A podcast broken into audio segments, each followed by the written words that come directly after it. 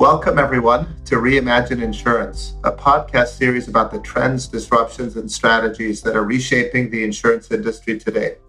I'm your host, Ari Libarikian, senior partner in McKinsey's insurance practice and global leader of Leap by McKinsey, which works with established companies to imagine, build, and scale new businesses. Today, we'll be discussing how insurers can better compete against digital players by launching new businesses of their own.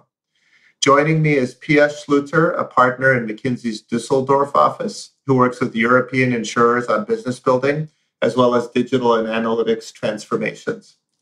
Along with us is James Bilefield, uh, who's an expert in digital strategy and transformations and has built a range of businesses within financial services and across industries, technology, media, so on. He serves on a number of public, private, and nonprofit boards uh, and has worked on a broad set of growth and change initiatives. He's also an active investor in technology and a senior advisor to McKinsey. Thank you both for being here. Traditional insurers are seeing growing competition from digital players. The pandemic and customer behavior changes are pushing the industry to become digital much, much faster. And one of the big levers is building their own businesses. First, let's consider why and when a traditional insurer both life or P&C, should build a new business. James, maybe maybe we start with you. Yeah, Ari, great question, and uh, delighted to be here uh, today. So, of course, insurance is one of the oldest intermediated industries in the world, right? Lloyd's insurance market here has been around, I think, since the 17th century, and frankly, has been uh, dominated for decades by just a handful of pretty well established players with relatively few new entrants versus other industries. But I think the world's now changing pretty fast for the sector, driven by largely new technology and data making it possible to transform not just the core underwriting part of the industry, but also, I think, how policies are distributed, how claims are managed, and how you serve clients and customers in new ways that can lower risk, increase engagement, and lower your cost to serve. Good measure of that is the investor community. So they're getting pretty excited about what they call insurtech, a little bit of a variation on fintech. So I saw some numbers from Willis Towers Watson that said in 2020, annual insurtech funding reached an all time high of just over 7 billion US dollars across 377 deals. So that's the highest dollar amount, I think, in any year ever. And I think incumbents which are facing into these headwinds I think the key question for them is how quickly they adapt to what seems to be inexorable market changes and really to decide what size of share they will have, their organizations will have uh, in the next generation of the insurance industry. Yeah, maybe adding to what uh, James said, I think it's exactly these market changes like changing customer behavior or increasing availability of data and also technology. That is the reason why insurers are increasingly building new businesses. It's a way for them to protect themselves from disruption to their core business. It's a way to meet these shifts in customer behavior and expectation. And most importantly, it's also a way for them to open up completely new revenue streams. And in fact, we've done a bit of research and actually found that this last point, so opening up new revenue streams, was actually a key reason in over, I think, 60% of all business builds. And also, insurers, I guess, also know that if they don't start building these new digital businesses themselves, there will be one highly funded insurtech somewhere that will do it instead of them, and that will eventually take away their customers and eat up their profit pools. Yeah, great point. Thank you, Pia and James. I always find it interesting when incumbent organizations aspire to build new businesses. The very first question is typically what assets do we have as a mature, established company that we can use in this new business? You know, how can we win? And in the case of insurance, the whole industry is based on having data and running analytics on it to try to calculate risk and create value propositions for customers. So, one of the things I'm seeing that insurers are exploring is entering more capital light industries with building analytics platforms and data platforms, leveraging all that data they have, not just using the data to price a policy and provide insurance, but pooling the data and running analytics to get smarter to help customers in different ways. It's quite innovative use of a very old asset. So the question for the two of you is when people think about building new businesses for incumbents, the first thing that comes to mind is always digital attackers. Let's build a digital business. Let's get digital distribution. Much faster, easier, cheaper, more seamless way. Is that the only archetype for building businesses in insurance, or are there other models we're seeing? It's definitely not the only model. In fact, I think we see four different models today in insurance of new digital businesses. The first one is what you call digital attackers, basically a direct to consumer, or some also call it direct 2.0 insurer. Hmm, that's mainly selling online or via aggregators. A second model that we increasingly see is digital omni-channel insurers. In addition to online and aggregator sales, also serve brokers or the bancassurance channel or even tied agents. And then the third model, we increasingly see insurance businesses being built by non-insurers. So think of, for instance, several car makers that are now offering or building their own auto insurances to sell jointly with the car. And then finally, we also see platform or let's say ecosystem plays that integrate insurance with other broader services. And sometimes these, these ecosystem or platform plays even focus only on one individual element of the insurance value chain, like distribution. I think that's interesting, Pia. I see competition coming from many sides to uh, incumbent insurance players. I mean, the digital attackers tend to get the headlines and maybe a lot of the investment dollars, but don't underestimate the power of big tech, the existing big tech platforms. Within this competitive space, they have very deep, data rich customer relationships, and a number of them have already moved into financial services and either looking to or already starting to expand that footprint into the world of insurance. Pia mentioned some of the car companies building into this market. That helps them build an ongoing relationship with customers, moving away from a more transactional purchase of a vehicle into a more of a lifelong, almost SaaS type uh, relationship they're able to build, which is quite attractive from a valuation perspective. But not just car makers, some home builders, realtors, other players are also extending capability into insurance. And amongst the digital attackers themselves, I think we should differentiate a little bit. Some are simply focused on established market segments, basically using new technology to innovate just a part of that value proposition. Some are betting on segments that are entirely new. For example, gig workers. Some others innovate mostly around the distribution side rather than the product side. Others build components to help incumbent insurance with their own tech stack around data collection, claims handling, fraud detection, etc., which can be a big unlock of optimized performance for a large existing organization. So there's many different flavors there amongst the digital attackers, and I think it's important to differentiate between them as you start to think about the right strategy for your organization. I love both of your points. This is actually a very nuanced space. We always say the reason to build these new businesses is to serve a strategy, right? It's not just something fun to do or an innovation experiment or something digital because uh, because you want to be digital.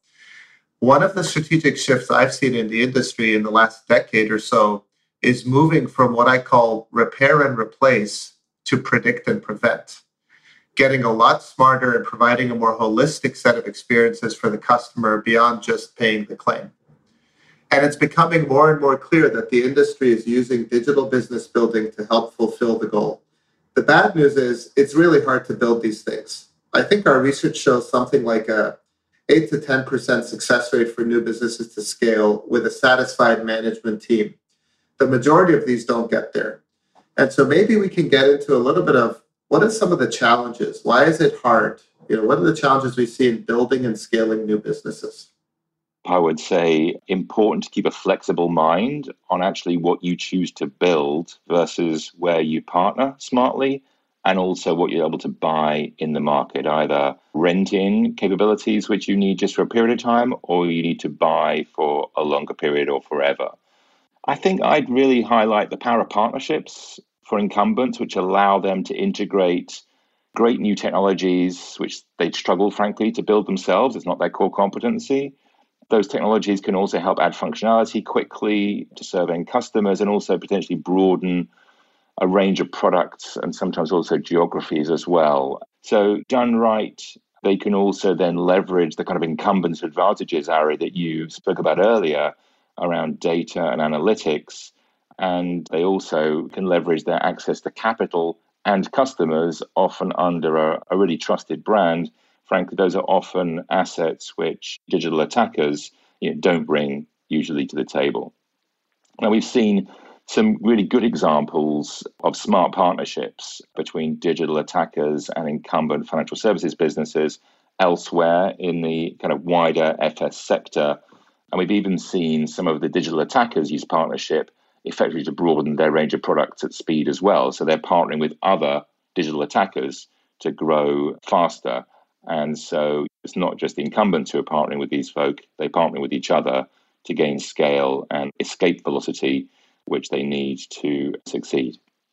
Yeah, I would fully agree with this. For digital attackers or digital businesses, making the right decision on where to build something and where to buy or partner something is really crucial because it not only allows them to speed up and lower their investments, but it also allows them to improve the value proposition. And I think this is especially relevant in the types of ecosystem or platform plays that we are increasingly seeing. And Ari, to your question, I think in addition to this, and of course, leveraging the best technology and using agile ways of working and putting a super strong emphasis on customer acquisition, I would see three critical success factors for incumbents trying to build digital businesses. And that for me would be number one, talent and resources number two, data and analytics, and then number three, thinking about how to transfer some of the learnings or assets they are building in the digital business to their core business. The word that comes to mind for me when I think about challenges yeah, is culture. So, on top of all the great points you made about building new businesses, culture and building a culture that is more test and learn is really, really hard. How do you create something that looks and feels like a startup pivots quickly, is agile, makes decisions based on the customer, adapts. How do you do that in a company that, in many cases, is decades or even centuries old? It requires speed and it requires these large, mature companies to, to be much more nimble. So, establishing this, this culture of agility and the talent you need for it, like you said, Pia, is pretty critical. With new processes in place, something I see a lot struggle with and those that figure it out, they bring the best of the core, these assets we talked about, the incumbent advantage, and they combine it with the speed of a startup. James, are there other industries that insurance can learn from here? Because everyone's dealing with a similar set of challenges, but there's probably some other industries that have vaulted ahead, uh, maybe faster than the insurance industry. Any learnings and examples there? Yeah, no, Ari, I think that's a great point. I think there are absolutely lessons to learn from industries which are a little bit further along the disruption curve than perhaps insurance has been. Some of the traditional news broadcast groups have built pretty significant and profitable digital businesses, which are now larger quite often than their traditional analog businesses. Some large retailers, CPG brands, luxury market players I think have also done a good job and they've been able to compete effectively against digital attackers using that incumbent or set of incumbent advantages they naturally have. And also in financial services, certainly in the consumer financial services space around the world, in China, the US, and elsewhere, there are some really good examples of new digital businesses developed by incumbent organizations that are really taking on the digital attackers and winning. I pull out a few lessons, I think, from those successes. To your point, Ari, starting right at the top is around culture and just understanding that the kind of fundamental change required is really difficult. So I worked with a media company some years ago where the kind of scale of digital business which was required to be built was the biggest change this organization had seen in over a century. And it didn't just impact the build of the new digital business, but ultimately all parts of the organization and every single employee within it were affected by the impact of this change, both directly in their work, but also culturally in ways of working and how capital was allocated around the organization. I think you really need to ensure you have full alignment around the board table and the executive committee table around the strategy that's needed, the boldness of the approach you plan to take. Budgets tend to need to be pretty significant, certainly multi year, and also, frankly, need to be agile and iterate along the way. This is never a straight road and you need to hold your nerve sometimes when you're 12 to 18 months in and you're in that valley i suppose where you've started out you started to spend some significant money but potentially you're not yet seeing the fruits of some of those quick wins come through quite as quickly as you'd hoped. You need to hold your nerve. Linked to that i think you know this needs to be an initiative absolutely owned by the chief executive of the organization this is not something you can successfully delegate within the organization. And you need to make sure, a CEO needs to ensure they've got the right mix of both new and existing talent around them in the right positions with the correct incentives.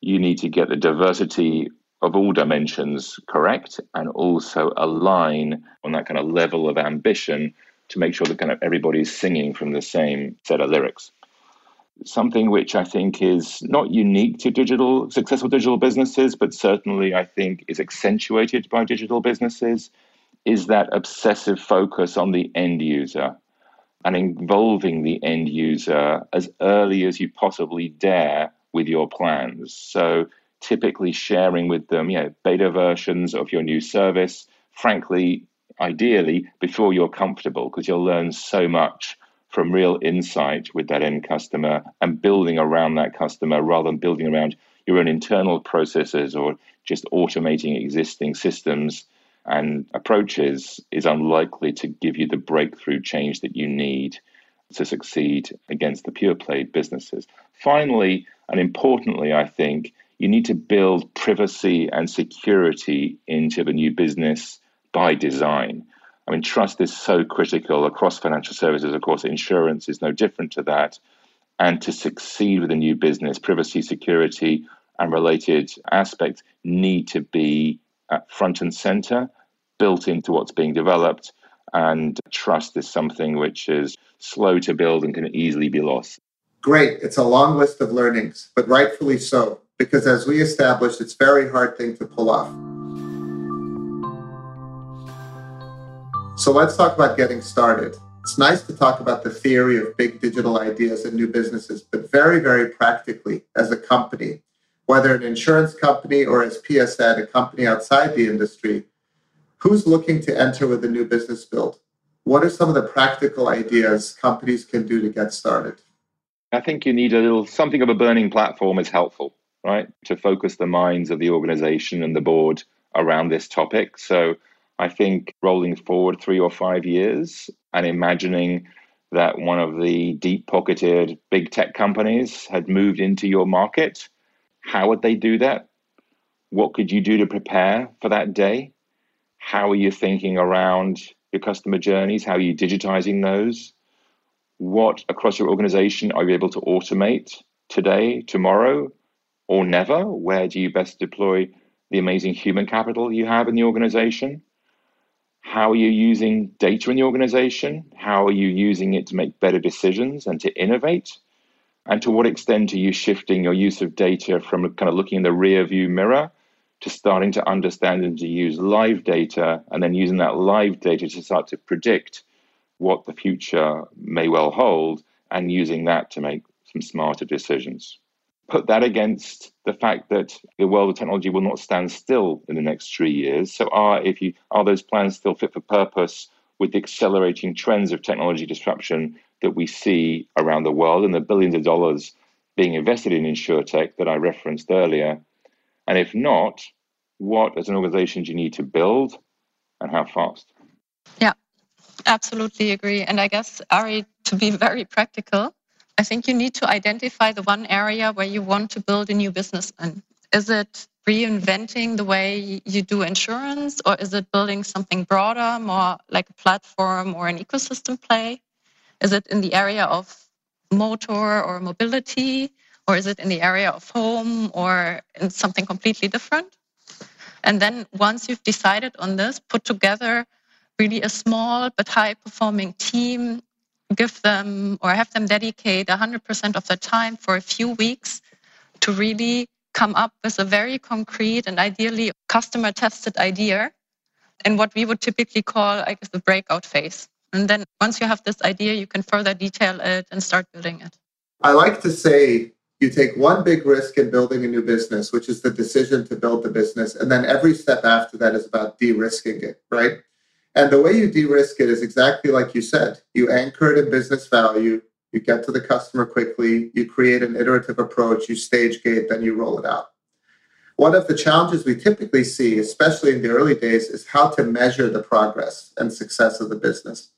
You know, two or three years in, it's pretty clear. You're looking for PNL, you're looking for value with customers, you can measure that.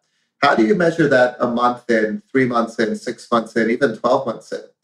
What, what separates the companies that are on the right path at those early stages from the ones that are not? Have you gotten customer feedback? Do you have a path to getting data and insights? Do you have a successful minimum viable product? Those are some of the things you might look for uh, in the early days. And I just find it as a, as a very common challenge, especially for management teams of the core established companies.